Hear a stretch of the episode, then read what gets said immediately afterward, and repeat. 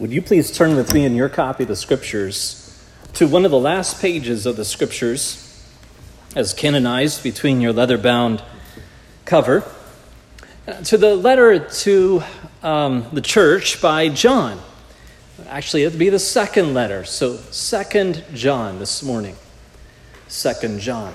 The title of the message today is The Sisterhood of the Church of Christ. The Sisterhood of the Church of Christ. This sermon is a sermon that I have to confess I'm preaching for the second time. I usually don't preach messages again, I don't make those same mistakes twice. But I preached this message to our brothers and sisters in the Lord in Knysna at Cornerstone Fellowship a couple weeks ago, and I intended, full well intended, to preach it to both churches this morning for our encouragement as we look into the Word of God at the sisterhood of the Church of Christ. So I hope that uh, the Spirit. I know that the Spirit will bring to us truths that are both unique to our fellowship and, and also common to both churches. Uh, this morning, our desire is to look at this common grace that Jesus Christ has given to all of His church, and then also the unique instruction and counsel and comfort that's given to individual churches like Providence or like Cornerstone Fellowship in, the, in Knysna.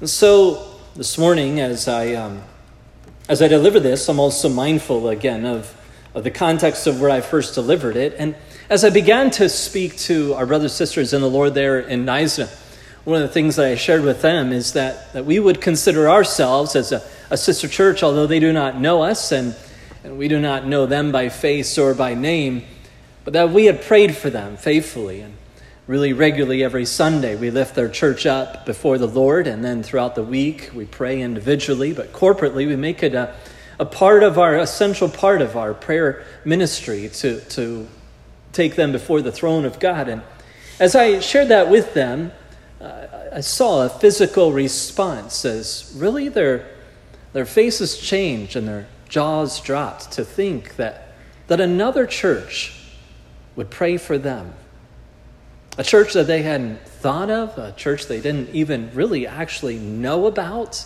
a church they never heard of before, to think that another church would pray for them. A few responses later in the week, as I would gather with the believers again, was that they would then say, You know, the Lord spoke to me in that. Several things you said on Sunday, but one of them is, I want to pray for providence. So now we know that, I know that there are several churches in our area, by the way, that by congregation, corporately on Sunday mornings, we are prayed for.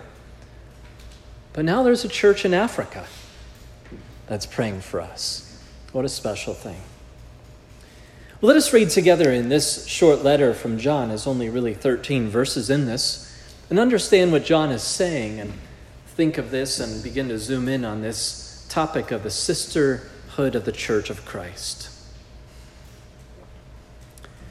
The elder to the elect lady and her children, whom I love in truth, and not only I, but also all who know the truth, because of the truth that abides in us and will be with us forever. Grace, mercy, peace be with us from God the Father and the Lord Jesus Christ, the Father's Son, in truth and love. I rejoice greatly to find some of your children walking in the truth, just as we were commanded by the Father. And now I ask you, dear lady, not as though I were writing you a new commandment, but one we have had from the beginning, that we love one another. And this love that we walk according to his commandments, this is the commandment. Just as you have heard from the beginning, so that you should walk in it. For many deceivers have gone out into the world, those who do not confess the coming of the Lord Jesus in flesh. Such a one is the deceiver and the antichrist. Watch yourselves, so that you may not lose what we have worked for, but may win a full reward. Everyone who goes on ahead and does not abide in the teaching of Christ does not have God. Whoever abides in the teaching has both the Father and the Son. If anyone comes to you and does not bring this teaching, do not receive him into your house or, or give him any greeting. for whoever greets him takes part in his wicked works. Though I have much to write to you, I would rather not use paper and ink. Instead, I hope to come to you and talk face to face so that our joy may be complete. The children of your elect sister greet you. Thus says the word of God. Would you pray with me? Heavenly Father, we're thankful to be called children, yea, adopted, and by the power of the gospel, you have transformed us to be not children of this world anymore, not children stumbling in the darkness in this kingdom of darkness, but now we have been adopted and we say, Abba, Father.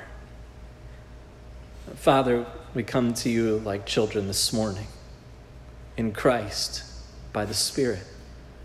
And we ask that you would lead us like children, teach us how to walk, teach us how to eat, teach us how to live, teach us how to worship. And even here in this passage, even teach us how to love. Father, you promise that when your word is open, that that you will bring streams in a desert. So do so in each one of our hearts this morning. Find those paths, find a way, make a path to the places of our heart that need the nourishment of the Spirit. We pray this in Jesus' name. Amen. The text, chiefly, that we're looking at this morning is that very last verse.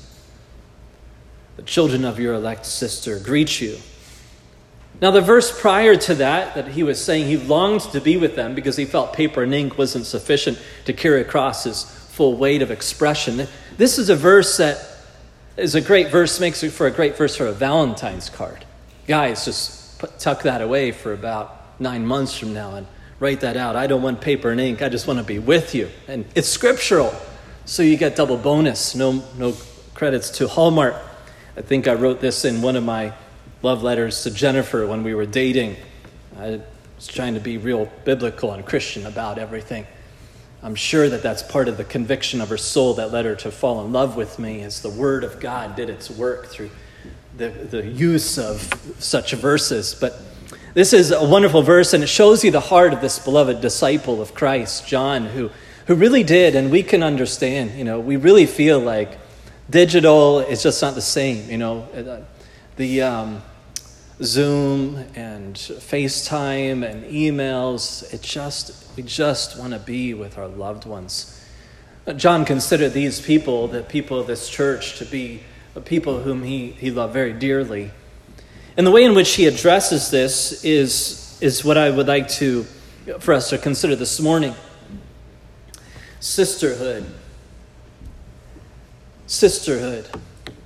How many of you have sisters? Raise your hand if you have any sisters. I see them all the way in the back. Carter's happily acknowledging he has sisters. Just wanted you to know that, girls. Sisterhood. There's a sweetness about the title of sister. Doesn't it carry something a little different than brother? There's a sweetness about that, a tenderness, a special bond. And while the New Testament scriptures use the word brother often to describe our relationship with one another in Christ, it can also be said that churches share a sisterhood in Christ. Perhaps we could think of it as individually, we're all brothers in Christ. And perhaps we could think of it also then corporately, we are sisters in Christ. So maybe we would put it this way Christian brothers and sister churches. The reason why we are able to give one another such a special designation is because when we placed our faith and trust in the saving work of Jesus Christ, we entered into a family bond which is deeper than any other family, including the family we were born into. And when we, we receive the gracious work of Jesus Christ on our behalf, we become united with Jesus Christ and with others who have done the same. This bond is called a union, and we are united together because of and in Jesus Christ. As a side note, as a footnote, I'd like to reference a sermon a while back that was preached here this summer in my absence in the union, the mystery of the union of Christ. Be good to listen to that again as we consider all of what Christ has done to unite us to himself and then intrinsically towards one another. But one of the many ways that the Apostle Paul describes our union with other believers is by comparing our union with other believers to the human body. And so in 1 Corinthians 12, he says, For just as the body is one and has many members, and all the members of the body, though many, are one body, so it is with Christ. For in one spirit we were all baptized into one body, Jews or Greeks, slaves or free, and we're all made to drink in one spirit. So each part of the body is necessary and important, but not one is better than the other, he says. But Paul also tells us that we are united and knit together so that when one part suffers, we all suffer, here individually. And when we come to the end of a very short letter written by one of Christ's disciples, John, we read something special about how one church views another church. Some have interpreted 2 John to be written to to a specific woman in the church, you know, with a name on her, with, with literal children. And many theologians and scholars uh, hold to that position. This morning, I would like to use this as a foundation and say, say when, I, when I see this and as I've studied, I take a different angle, but I still think it's justifiable by many other truths we're going to look at. That I believe he's speaking to an elect lady, and that is that the whole church is to receive this instruction, that he wasn't uh, just calling out one woman for being unloving in her church. But then her children are the people that fill the church. So the elect lady and her children. So it'll be from that angle that I'd like for us to consider this. So, why did John write such a letter in the first place? Well, first of all, we see that John had an urgent plea. He was very urgent about what was taking place. He had heard reports that that there, there was followers of Christ and that they were struggling to show their love for Jesus Christ. It wasn't one of the marked attributes. It wasn't high on the, on the radar. The needle wasn't moving very far when the reputation of the church was, was disseminating out into the community. There seemed to be a, a real sense of sort of self centeredness. And so he was commending them, he was telling them, he was counseling them, you need to show that you love Jesus Christ by loving one another. You need to show that you love Jesus Christ by, by following Christ, by doing what he has asked you to do, by obeying the scriptures. And he warns them anybody who isn't teaching about Jesus Christ the way that the apostles had delivered the teaching of Christ ought to be rejected. Why? Because when you don't teach about Jesus Christ, you end up loveless. Don't think the two things are disconnected. It's not like he addressed the topic of love at the beginning and then said, oh, and by the way, there's some people with some false doctrines and stuff, and they're really dangerous for the church's belief, and it's really not really Christian. It's not really what the apostles delivered to. It's not only that, but it is, it is in the context of this, he says, those who don't teach, preach Christ, listen, listen, this might not, this might sound like really cultural woke to you, but, but this is, this is how God's wisdom is higher than ours. If you don't preach Christ, you don't live love. If you don't preach Christ, you don't teach love. You don't love. If you, if you depart from the doctrine of Christ, you don't know what love is. That's why he said, There are some who you ought to be careful about because they have departed from the teaching that has been delivered to you, the faithful teaching of who Jesus Christ is and what he has done for you in rescuing and redeeming fallen man. And how I know that some of them were among you is your love was not hot. You don't, you don't have a love for one another. You don't have a love for the people of Christ, first of all. You don't have a love for the world either. And so it has demonstrated itself. You were giving an ear to those who are not teaching Christ. Now listen, as a, as a truth on this, consider this that the more you, the more you relish Christ, the more you worship Christ, the more you walk with Christ, the more you will understand what love is. And the more, by the way, loving you will become. If you know Christ, you know love. If you feel lately that your heart, the Spirit's been speaking to your heart and saying there is just a problem, and, and I don't know I'm viewing people the right way. I feel a little judgmental. I feel a little condescending. I feel even a little hateful towards people, and this is just, I'm unsettled. And I, how can I break free from this? Spend some time with Jesus. Spend some time with Jesus. Now, rich and full and meaningful worship with the body of believers is one way to spend time with Jesus, but, but get alone and know Jesus. And He will go to work on your heart, and you will learn how to love. There is a love coming at the believer, there is a love coming at you and I from two different directions because of Jesus Christ and his church. And first of all, we are loved by Christ. You are loved by Christ. Oh, I love how Isaiah had expressed it, the Spirit in Isaiah's prophecy.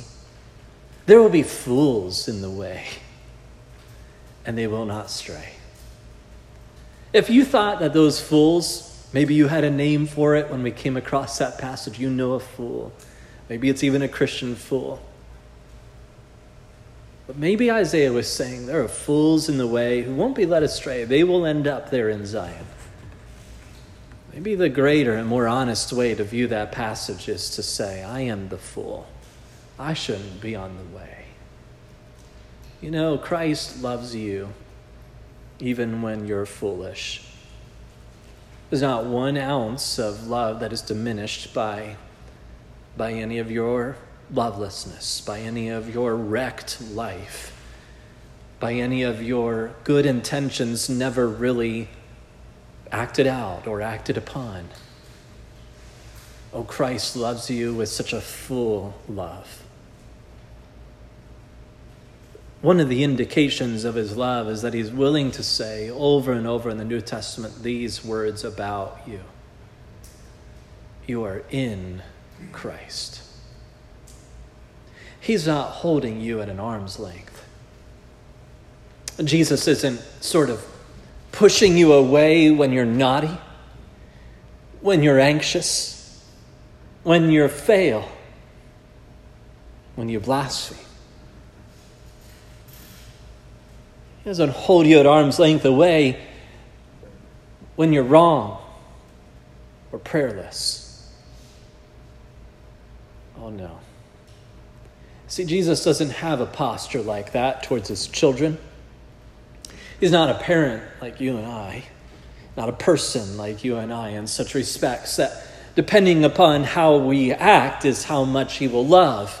No, the in Christ means we are immersed inseparably, mysteriously unified with Christ, inseparable with Him, is how He loves us. We are in Christ all the time, 24 7. Even when we don't acknowledge Him, even when we turn our back away from Him, we are in Christ. There is no such thing as a believer being out of Christ. Such it is that all throughout the apostles' teaching in the New Testament, we find that we who were far off have been brought near and we are been called in Christ. In Christ. And because we are united with Christ, we are also then united to one another. We realize all of us, all around us, are united together in the church. And though we come to faith as individuals, we are adopted into the family of God. All those for whom Christ died are brothers and sisters in the Lord. This means that the other redeemed women in our local church are our sisters in Christ. Ephesians 2 says, So then, when you are no longer strangers and aliens, but you are fellow citizens with the saints, you're fellow citizens with the saints and members of the household of God, built on the foundation of the apostles and prophets, Christ Jesus himself being the cornerstone. And we read this in Ephesians 2 19 to 23 this morning. But we are individuals united together, but we are also churches united together in Christ. And what happens as churches when we're united together in Christ, we recognize that there's some things that happen to us together. Just like as a family, your own family goes through things together, so too the church of Christ. And we would even say the churches of Christ, but I think it's more helpful to say the church of Christ suffers together.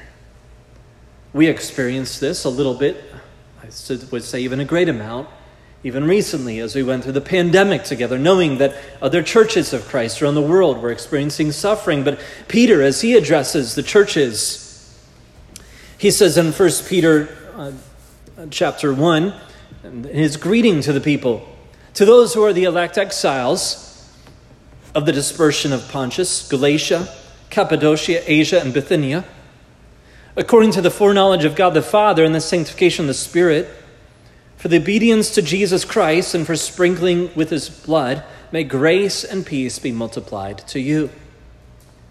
There are times, and, and really, I believe until Jesus returns, the church of Christ will be in a world full of turmoil. It will be commonness, a commonness about suffering.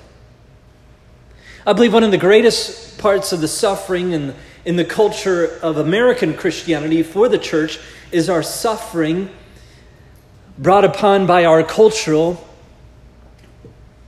our, uh, the era of our culture today, by the brokenness of our society, by worldliness and worldly thinking that influences us even individually as, as believers beyond what we can really comprehend, I believe. There's a common suffering among American churches, not necessarily by overt and outright persecution but a great suffering nonetheless by spiritual temptation and even by a weariness as we seek to hold the banner of Christ high and are misunderstood and misaligned and often even subjects of faithlessness and failures ourselves. Consider this even in the canonization, that is, the inclusion of some of the books in the New Testament for us. For example, we get to read in the Church of Corinth of, of, of problems in the Church of Corinth that we would, we would be embarrassed about if other people, if we had these problems in our church that we were putting up with. We would be embarrassed if other churches knew. If other churches would read of Jesus's uh, condemnation to us. We're familiar a little bit with that today. In our world, we seems like nothing is hidden, everything is broadcast, and we learn about people's failures all the time, especially celebrities. But now, here for all time, Corinth. But that's given to us. We're a sister church with Corinth. And so we receive the Lord's instruction together. Ephesus and Colossae, Colossae and Philippi and, and, and the churches of Galatia and Thessalonica and all these churches, Jerusalem, they're receiving instruction, and yet you and I get to read it like it's an open letter. And yes, it is an open letter. God is not ashamed to deal with sin, listen, because He has grace to deal with it. When sin is exposed, sometimes it does become public, but God is not intimidated by that because he has grace to also make public in the reconciling of everybody who's fallen to himself. In Revelation 2 and 3, he gives great warning to churches. He also gives great promise and and then in Ephesians he speaks of the church and churches in such loving terms, intimate terms as he considers us in Ephesians 5, 22 and 23, the church being the bride of Christ. And then, and then at the end of the Bible, some of the very last words of the Bible include this sisterhood of churches and really the people of God. And, and it goes like this the Spirit and the bride say, Come. And let the one who hears say, Come. And let the one who is thirsty come. Let the one who desires to take the water of life without price. And so the Spirit speaks to the churches and he speaks to the lost.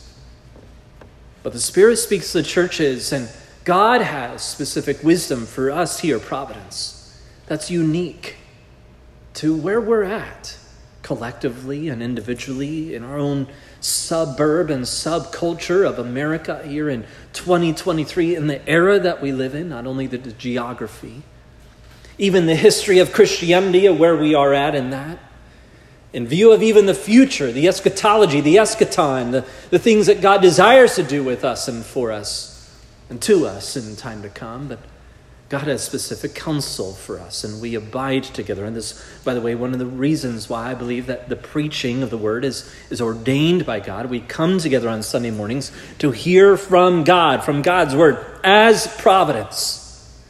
God, what do you have for us? What's on the menu today? What, how, how, what are some, some parts of the diet of my soul that I, that I didn't know I was hungry for? I did, and I need fed there uniquely to this body that you've called out from Westerville to gather for the fame of your name. So, Providence, you're, you're like Thessalonica. You're like Colossae. You're like Corinth. God has specific counsel to deliver to you. And by the way, this ought to warn us that we need to be present to receive that counsel.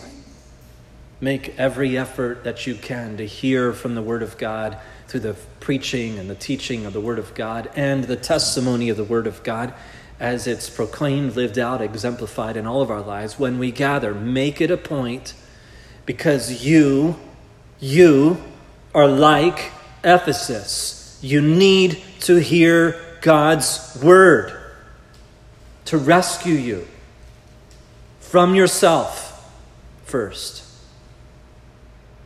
certainly from a culture.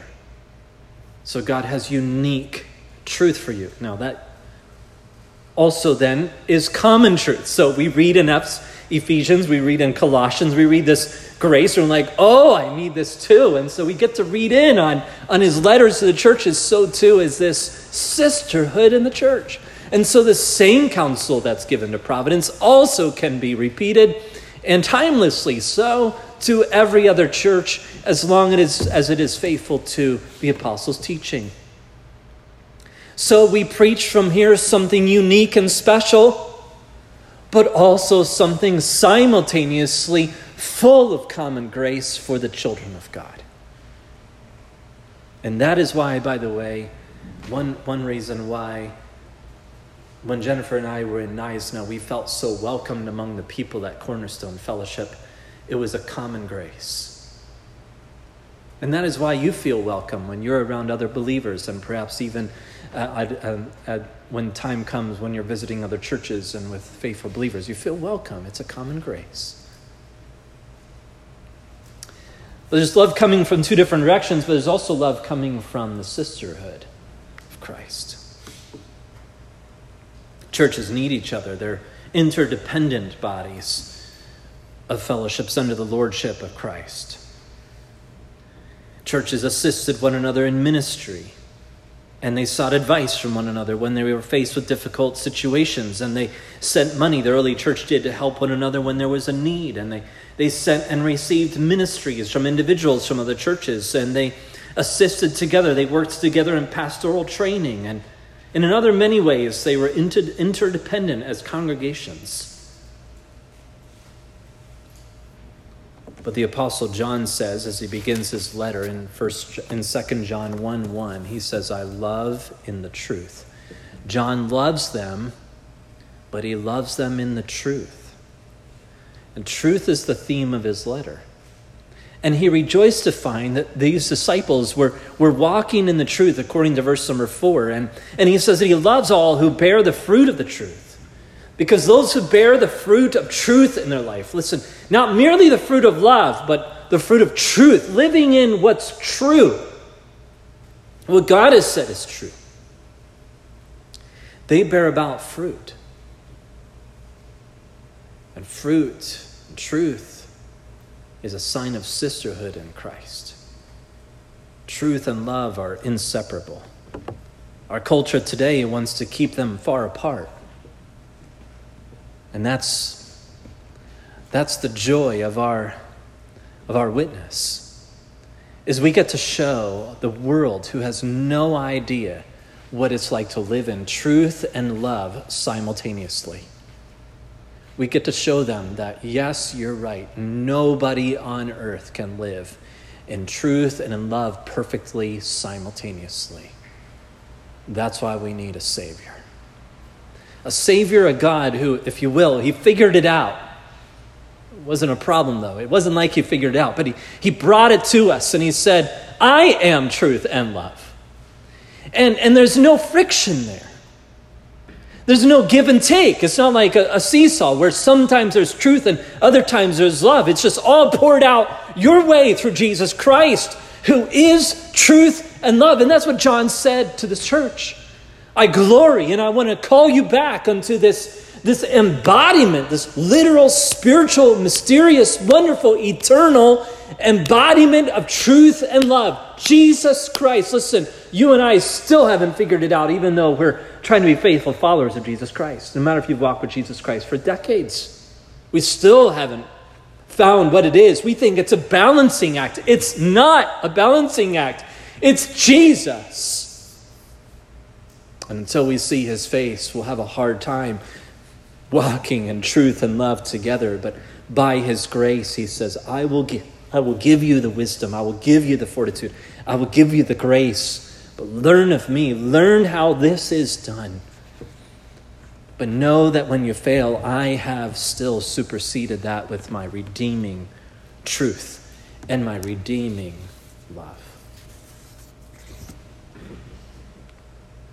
And so we should not refuse to give ourselves unto the sisterly bonds of the family of Christ. We find that immediately around us is a blood bought family of Christ. And then, more largely, we give ourselves to the greater sisterhood of churches in the kingdom of the Lord. We love one another in the church, and we love other church families in Christ. And how do we know if a church is what we call a sister church? Well, I think there's many parts to that template that we could speak of, but I think if we want to consolidate it down into what we see in John's letter, John says a sister church is a church who knows what the truth is and fearlessly lives out the truth of Christ through its love. And so, if a church is preaching the truth of Christ, a, if a fellowship of people is preaching the truth of Christ, and that truth is transforming them very deeply, their, their lives are demonstrating a love that is a love of Christ.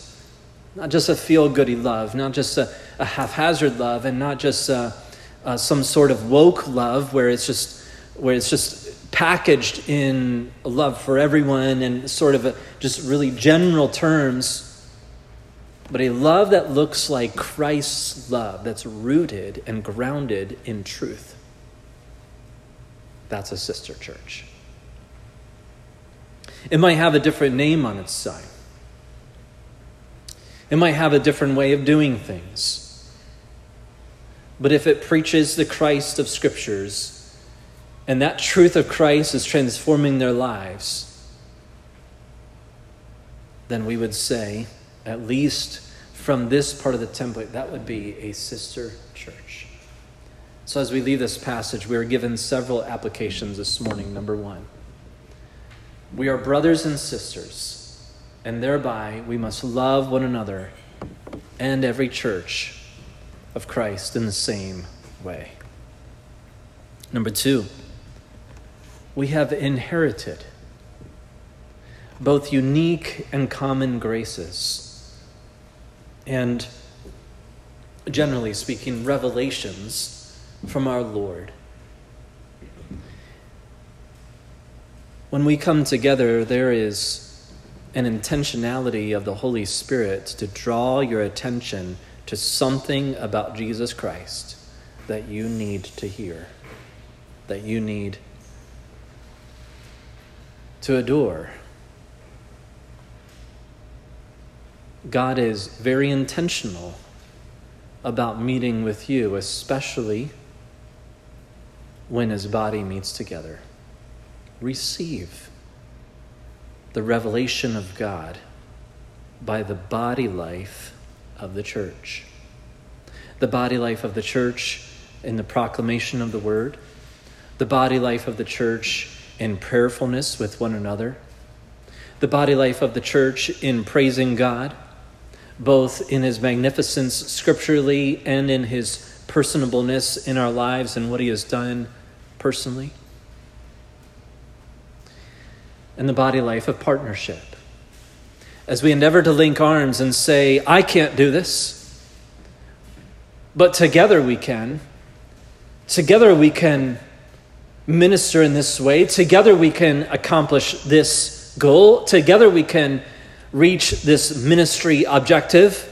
No single one of us can do it, but together we can. And so we receive the revelation in all those ways and more. And then, thirdly, we must seize upon the unique role that providence has to play in the place and circumstances that Christ has planted us in. There is a role for us to play here in Westerville. Do you believe that? It, and it isn't, it isn't only demonstrated by the coming together for worship of God on Sundays. God has established us here in Westerville on purpose in context, in the era, in the time that we're in, in all the world history. And wonderfully and uniquely so, with all of our beautiful and ugly faces that fill these chairs. And all of our broken stories, and all of our weaknesses, and all of our inabilities, and with our talents and our spiritual gifts, and the way we are. And he says, I'm putting providence right here. And so it's ours to seize upon the unique role that we have to play.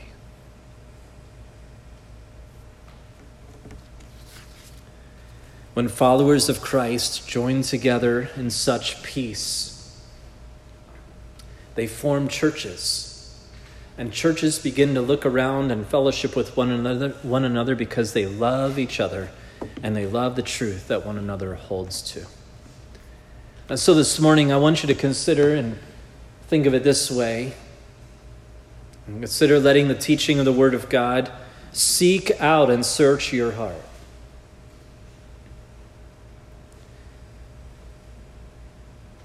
Are you living in the truth of a child of the elect lady, of a child of providence, but a child of Christ, really? Are you living in, in love in such a way that it has become a fruit of your life? A fruit of living in truth is love. Well, let's pray.